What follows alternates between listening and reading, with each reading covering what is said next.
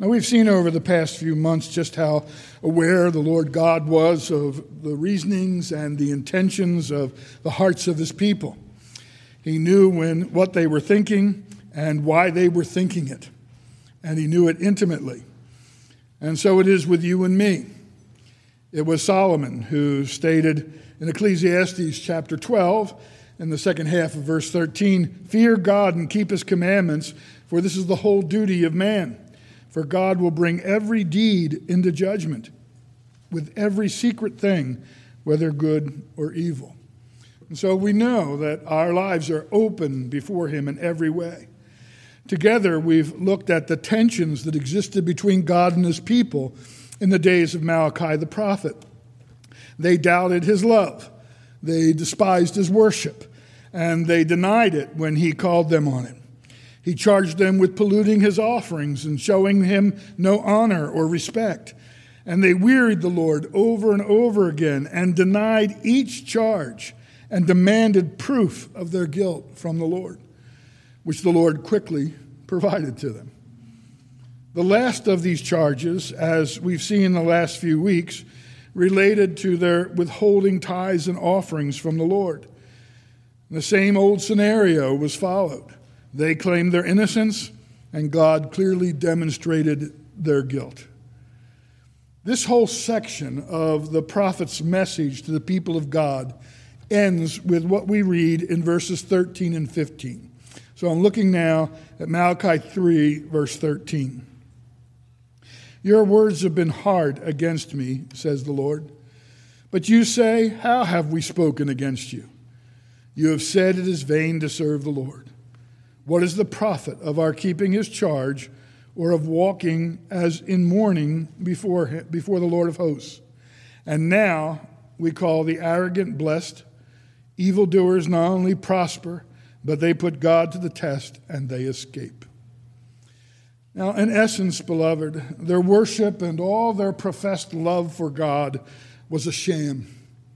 It was an act, at times a very elaborate act, and one that often pleased them personally, but not the God they were claiming to serve.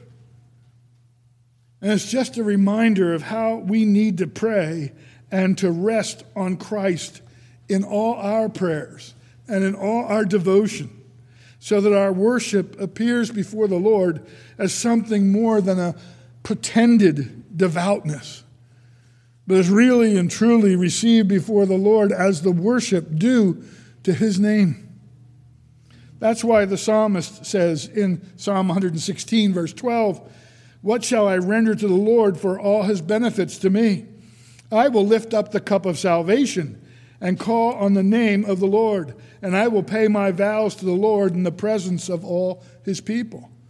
What can I offer in worship to the Lord? What do I have that I can give that will be acceptable in his sight? All I can do is lift the cup of salvation and say, this is my hope of acceptance, my resting in the salvation that comes to me through the grace and the mercy of my God.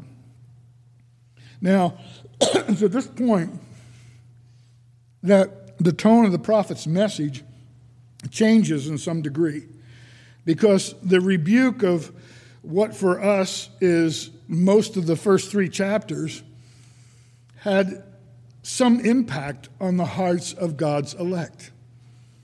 God the Holy Spirit, working by his word in the hearts of some of the people, had produced a profound effect.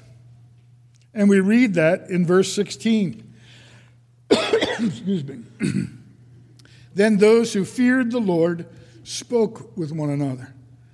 The Lord paid attention and heard them, and a book of remembrance was written before him of those who feared the Lord and esteemed his name."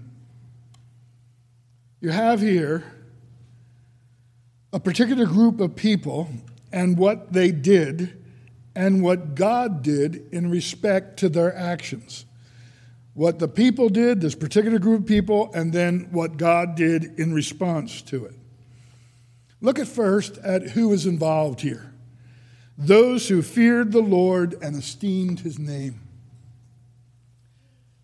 There are eighteen different words in the Hebrew language that are translated for us in our English Bibles as fear of some sort or another. This one isn't the most common, and it carries this sense.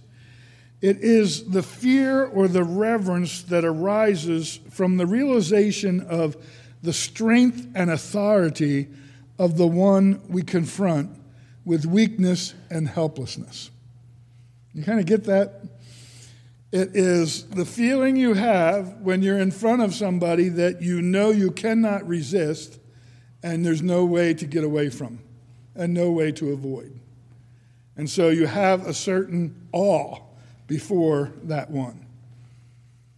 It's the word used to describe the fear that Lot felt after the judgment of Sodom and Gomorrah. He would not dwell in the city of Zoar after that, but he lived in the caves of the mountains. And he saw what became of sinful cities, and now he would have nothing to do with them. He saw how they couldn't stand before the wrath of God, how they couldn't stand before the judgment of God. And he was not going to put himself again in that context because there was no escaping except by the grace of God. And so he wanted nothing to do with the city. He feared to live in the cities. Now, when one fears the Lord, in the sense that's intended here by Malachi, it's not a fear that drives one away from God. On the contrary, because no one can flee from him. That's part of the character of the fear. I can't escape, and I know I can't escape. So that's part of what gives me the fear. I, I can't get away.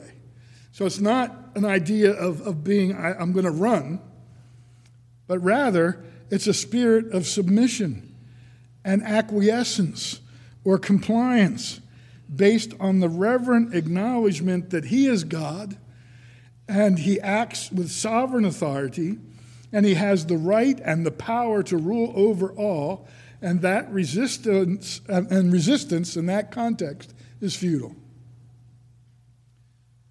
But right here is where we have to pause and remember that this relates to God as God. Now, what do we mean by that? What we mean by that is God is not just awesome and intimidating in his justice and his judgment and his wrath, beloved, but also in his goodness and his grace and his love. Sorry. It's both sides. Yes, he is awesome and intimidating in his wrath and his justice, but he is also that, all those things, in his love and his goodness and his grace. We're, we fear God as God. He is awesome in his judgment. He is awesome in his love. No one judges like him. No one loves like him. And it's in that full picture of who God is that we have fear. Before you on this table rest the elements that set before you the awesome and disarming character of that love. You understand, I hope, as you're here this morning and as will come in a few minutes to take up these elements, that this is the testimony of the fact that the Son of God came into this world, humbled himself, took on the likeness of men, humbled himself even to death, even to the death of the cross, for your sake, for the salvation of your soul, for the hope of your life. And this is the demonstration, the testimony of that love that God has for you in him. And what an awesome thing it is. And it's easy to come and think nothing of it, just to come and it's juice and wine and, and crackers and take it and think nothing of it. But to do that is to take it unworthily, because this is a testimony of love, uh, uh, an ardent love that no man, no woman, no child can stand before in his or herself, but only in Christ and his grace. In Ephesians chapter two and verses four through five, Paul says, but God, being rich in mercy, and this is the testimony of the richness of his mercy, because of the great love with which he loved us, even when we were dead in our trespasses, made us alive together with Christ. By grace you have been saved. In Psalm thirty-six, the psalmist David says in verse seven, how precious is your steadfast love, O God. The children of mankind take refuge in the shadow of your wings. They feast on the abundance of your house, and you give them drink from the river of your delights. For with you is the fountain of life. In your light do we see light. You see that at the end of the verse, it describes them as those who thought on or who esteemed his name, going back now to Malachi chapter three. It's those who thought on or esteemed his name. I believe you can understand that in this way. They thought, spoke, and acted like those who did not use his name in vain. What they said about him, they believed about him. And what they believed about him, they realized required action on their part. So they made a profession of faith. That profession of faith was based on who God is. Believing that God is who he says he is, it then translated into action on their part. It had to, because of who they believed God to be. You might recall that earlier in the prophecy of Malachi, the Lord said this. This is in chapter one and verse six. A son honors his father, and a servant his master. If then I am a father, where is my honor? And if I am a master, where is my fear? Says the Lord of hosts to you, O priests, who despise my name. But you say, how have we despised your name? They send up their objection almost immediately. But the Lord says, you haven't honored me. You honor me with your lips, but you haven't honored me in the devotion of your heart and the action of your life. This group that he's talking about now in this verse is the opposite of that. They're the ones who do honor the Lord, not only with their lips, but with their heart and with their faith and with their actions. They thought upon his name. They seriously considered and frequently meditated upon the discoveries of God, the discoveries that God had made of himself in his word and by his providence. And in their meditation of him was sweet to them and influenced them, says Matthew Henry. It, it had an effect. It, it produced fruit in their lives. When we read how this prophecy opens, we might be led to wonder if there were any who loved God and heeded his word. Because as we go through it, it just seems to be getting worse, worse and worse as we get down through the middle of, of chapter three. But the answer is that in every generation, no matter how corrupt and how degenerate, God has graciously preserved to himself a remnant, and so it is here. Even while all this is going on among the majority of the people, in the midst of those people are those who think upon his name, are those who honor him, those who fear him, fear the awesome character of his judgment and his justice and his mercy and his grace and his love. So then it was those who feared God and the beauty of all his glorious attributes that are spoken of here. And then what is it they're doing? They're the ones who fear him. What do the fearers do? They spoke often to one another in contrast to those whose words were hard or stout against the Lord. And that contrast is there in this prophecy. Those of like precious faith nourished one another with the truth. They encouraged each other with God's truth. Attempts to rob us, says McLaren, should make us hold our treasure the faster. And so it is. The, the noise of the world is there to rob us of our confidence and our trust in the Lord. We have one another to encourage each other in our confidence and our trust in the Lord. The question of the world is, where is the love of God? And the answer of the body of Christ is, it's here. It's in me. It's in you. And we share the evidence of that love together. And it encourages us in our faith. That sharpens us. It strengthens us. It encourages us against all the noise from without. Jesus says in Luke chapter six, in verses forty-five through forty-seven, the good person out of the good treasure of his heart produces good, and the evil person out of his evil treasure produces evil. For out of the abundance of the heart his mouth speaks. Why do you call me Lord, Lord, and not do what I tell you? Lord says, you're betrayed. You say, Lord, Lord, but then you disobey. These are the ones who said, Lord, Lord, and obeyed.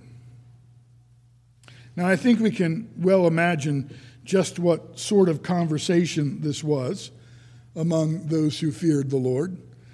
And I'm sure it generally possessed two qualities. It edified the saints, and it glorified God. You're admonished by the Apostle Paul in Ephesians, in Ephesians chapter four and verse twenty-nine, to let no corrupt talk come out of your mouths, but only such as is good for building up, as fits the occasion, that it may give grace to those who hear.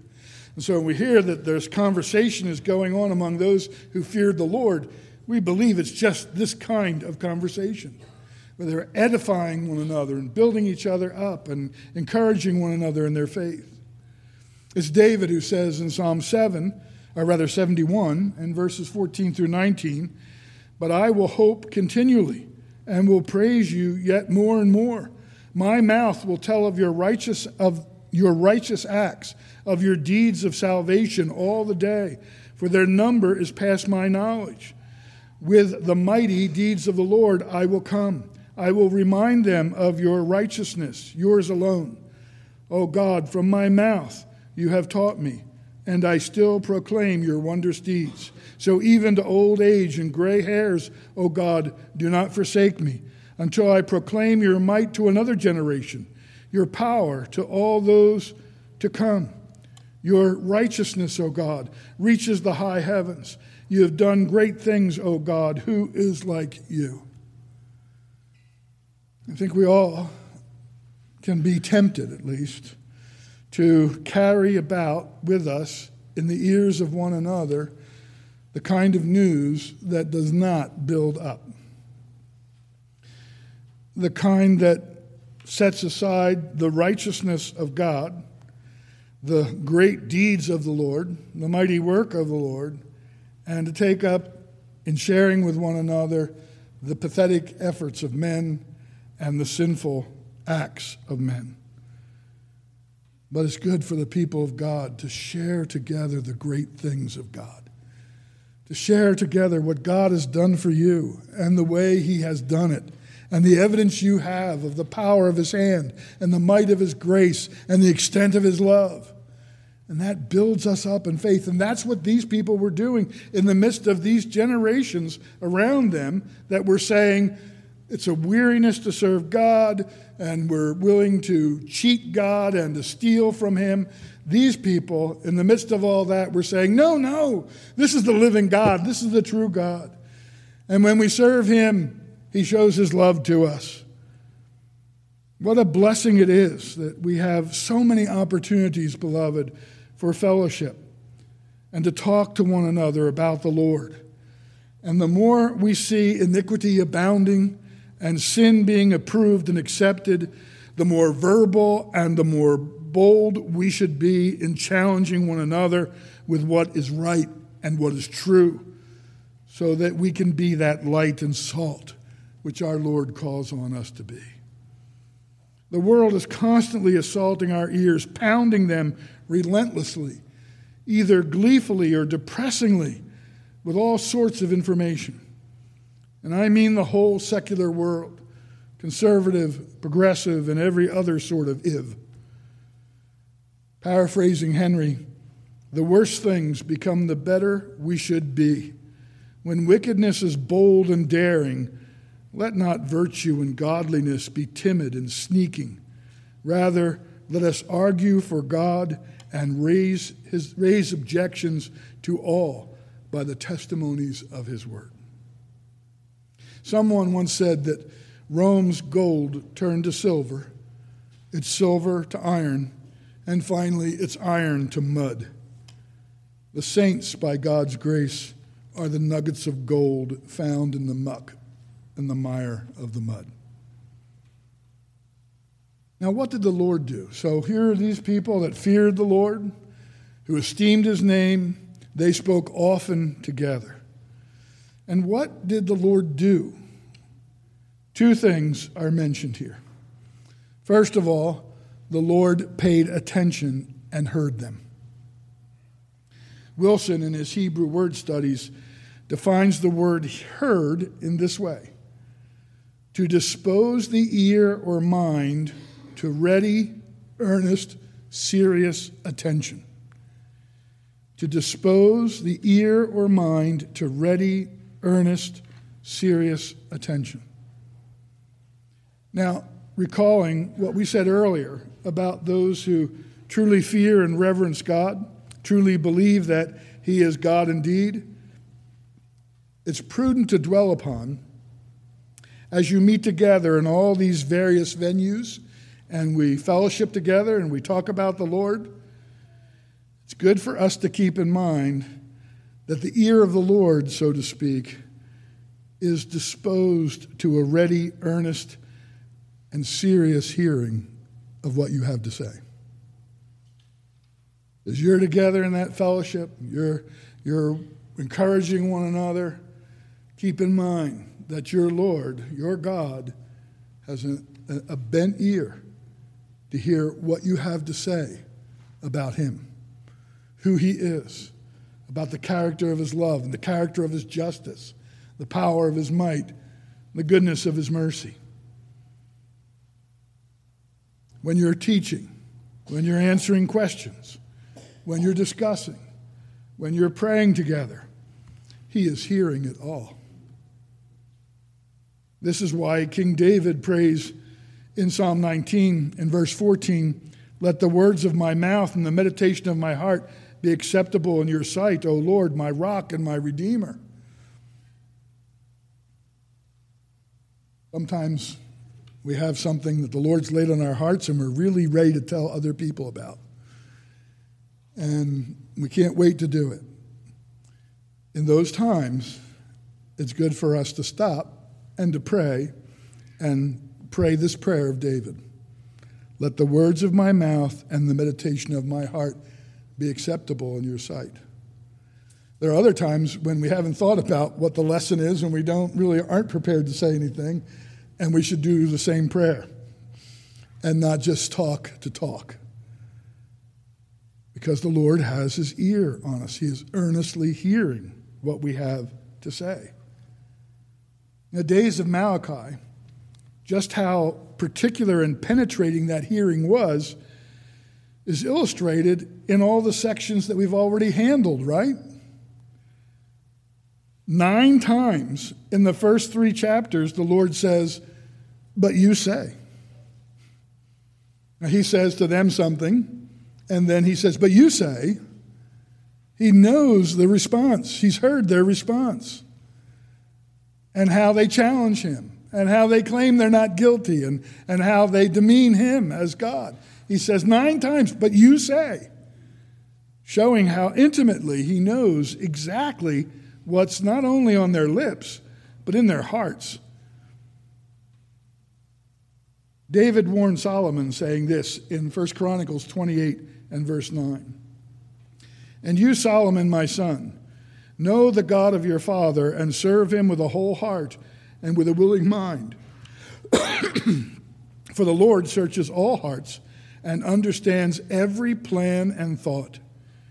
If you seek him, he will be found by you.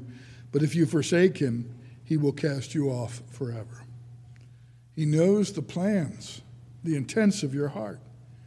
And it's with the same penetrating thoroughness that he hears, that he, with which he hears the complaints and the blasphemies and the doubts of those who despised him, that he heard the praises and the blessings and the confession of faith of those who feared him.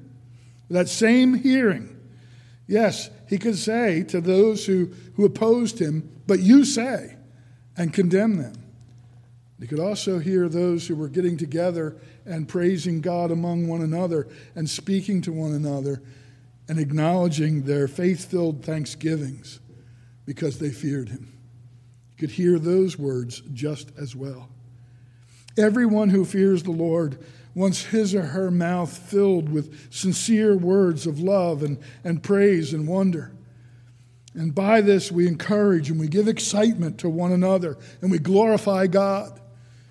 That's what was going on here among those who feared him. And hopefully that's what goes on among us who fear him as well. The second thing that was done was a book of remembrance was written before him of those who feared the Lord and esteemed his name. Now, does this mean that the Lord needed a book, or otherwise he would forget? He said to one of his angels, you better write this down in case I, I don't remember what they're saying in their private meetings when they're together. No, that's obviously not what is intended here. This is harking back to a practice of the times, and it was a way of illustrating the fact that the constant consciousness of God has his people and their devotion before him always. In the days of Malachi, princes and kings would have scrolls or tablets written listing all the services uh, that were rendered to them, good or bad, by those who served them. At times, they would have those scrolls read to them to keep things in mind, like at a time of promotion. The king would say, I'm going to promote so-and-so, and he would have the scribe read the testimony of this man's service to the king, not just at that moment, but the whole history of his testimony. And so that it would be obvious to everyone, this one deserves promotion. By the same token, if it was someone who was going to be judged, it was the same thing. Here is all the testimony of his opposition to the king. At times, they would have those scrolls just read to them, not for partic- any particular reason except just to hear them, to keep things in mind. But they also served as a reference to be consulted. We find an example of this very thing in Esther, the book of Esther, chapter six, and verse one. On that night, the king could not sleep, and he gave orders to bring the book of memorable deeds, the Chronicles, and they were read before the king. So it was just the night when he couldn't sleep, and so he was looking for something to occupy his time, so he had the scribes bring the, de- the book of deeds and read it to him. In chapter ten of Esther, in verse two, and all the acts of his power and might, and the full account of the high honor of Mordecai, to which the king advanced him, are they not written in the book of the Chronicles of the kings of Media and Persia? So here all we see that all that Mordecai did for the king was written down and kept in that way. This is not a testimony to the fact that the Lord needs to be reminded, but it is a testimony to us that our devotion to him is ever before him and is never forgotten by him. Now in verses seventeen and eighteen, we read, They shall be mine, says the Lord of hosts, in the day when I make up my treasured possessions, the E S V says, or my jewels, as the King James says, and I will spare them as a man spares his son who serves him. Then once more you shall see the distinction between the righteous and the wicked, between one who serves God and one who does not serve him. This section right here is described by Richard Stock as a text of the most sweet and comfortable context. Those who walk in faith live by their faith. Those who believe that God is their Savior, the Lord says that these shall be mine, even my treasured possessions or my peculiar things. Now, the association of this word with jewels is a result of the Latin Vulgate translation of the Hebrew, choosing that word to image an individual's precious possessions, because at the time, jewels were considered the most precious possessions you could have. In early Protestant translations, it was associated with the flock, with this idea. Sheep are scattered out all over the hills. They're intermixed, and they're watched over by all the shepherds. But then comes the day when they need to be brought in, and the shepherd calls his sheep. They know his voice, and they follow him. And by calling, they by calling them, he makes up his flock. And that's the precious possession in that context. And, and all the Protestant, early Protestant uh, translations of the Hebrew took that idea of the flock. Now, this doesn't raise the popular image created by the Latin, certainly, but it does reflect well the Hebrew, and obviously the general context of the Bible, particularly with what you read here in verse eighteen, which is very reminiscent of Matthew chapter twenty-five, where in verse thirty-two, Jesus says, "Before him, the Son of Man, will be gathered all the nations, and he will separate people one from another as a shepherd separates the sheep from the goats. And he will place the sheep on his right, but the goats on the left. When the king, then the king shall say to those on his right, 'Come you who are blessed by my Father, inherit the kingdom prepared for you from the foundation of the world.'" Now, scholars have gone even a little bit further and found that this peculiar flock was that part of the flock which fathers would give to their children or masters to their most trusted servants. Ultimately, the way to look at this, beloved, is that the emphasis is on something highly prized and treasured, whether you're thinking about a flock of sheep that belongs to you or a precious brooch full of jewels. Doesn't matter. It's something precious. The Lord promises to take such care of the godly and to lay them up so safely as one would a special jewel or treasure, says Stock. And then he says that they are spared like his own sons or daughters. The first time we encounter this word is in the life of Moses, when the daughter of Pharaoh finds him in his little ark or basket floating in the reeds of the Nile. It's in Exodus chapter two, verse six. When she opened it, she saw the child, and behold, the baby was crying. She took pity on him, or that is the same word here in Malachi three. She spared him and said, "This is one of the Hebrews' children." So she saw him crying, took pity on him, and spared him. And that's what the Lord says he is going to do for those who fear him, who speak one to another about him. He's going to spare them like a man spares his own sons. He's going to show pity. You find it again in this text, in Second Samuel chapter twenty-one, verses five through seven.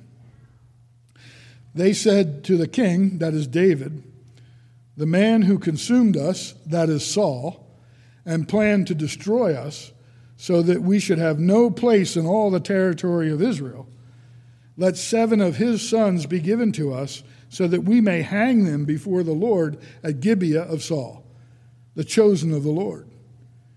And the king said, "I will give them." But the king spared or showed pity on Mephibosheth, the son of Saul's son, Jonathan, because of the oath that the Lord, the Lord that was between them, between David and Jonathan, the son of Saul. So Stock, says Stock, it is the Lord promising here and saying to them all, "I will be indulgent towards those, the ones who fear me, and have pity upon the godly. I will deal tenderly, pardon, and remit their punishment." And this has been the hope of every believer in every generation. We call on the Lord to adopt us in the name of the Lord Jesus Christ, his Son, and then to spare us for his Son's sake. We come to this table and we say together, beloved, Father, for the sake of your Son, spare us. And in that great day of final judgment, when you distinguish your flock, gather your sheep, secure that which is precious and dear to you from among all who have lived on the earth. Remember us in the midst of what T. Thomas More calls the abounding wickedness, when you begin by holy wrath to judge your enemies. Spare us with all the fondness and love of a dear Father, for Christ's sake alone. That's what we say when we come to this table. Peter said in First Peter chapter one and verse eighteen, knowing that you were ransomed from the futile ways inherited from your forefathers, not with perishable things such as silver or gold, but with the precious blood of Christ, like that of a lamb without blemish or spot. He was foreknown before the foundation of the world, but was made manifest in the last times for the sake of you, who through him are believers in God, who raised him from the dead and gave him glory, so that your faith and your hope are in God.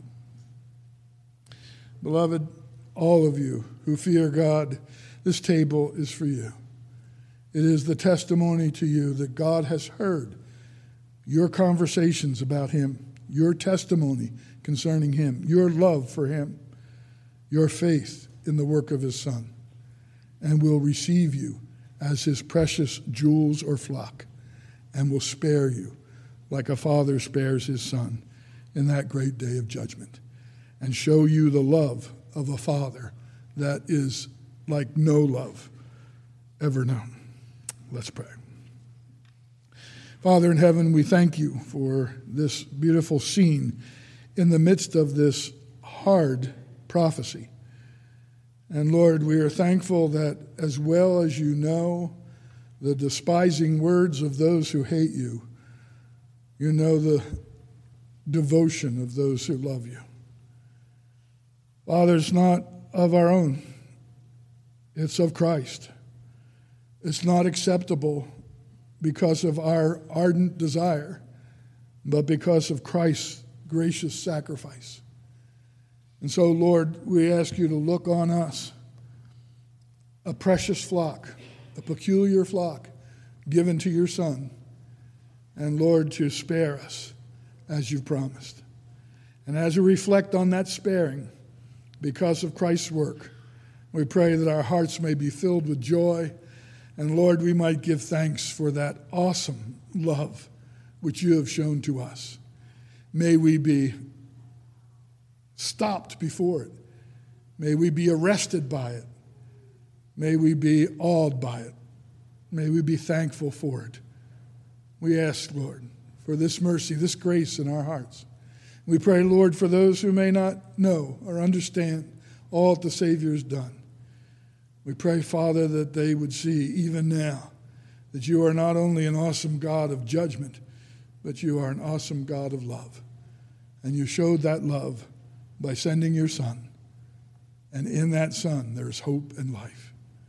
These things we earnestly ask for and give thanks for. In the name of Christ our Savior, amen.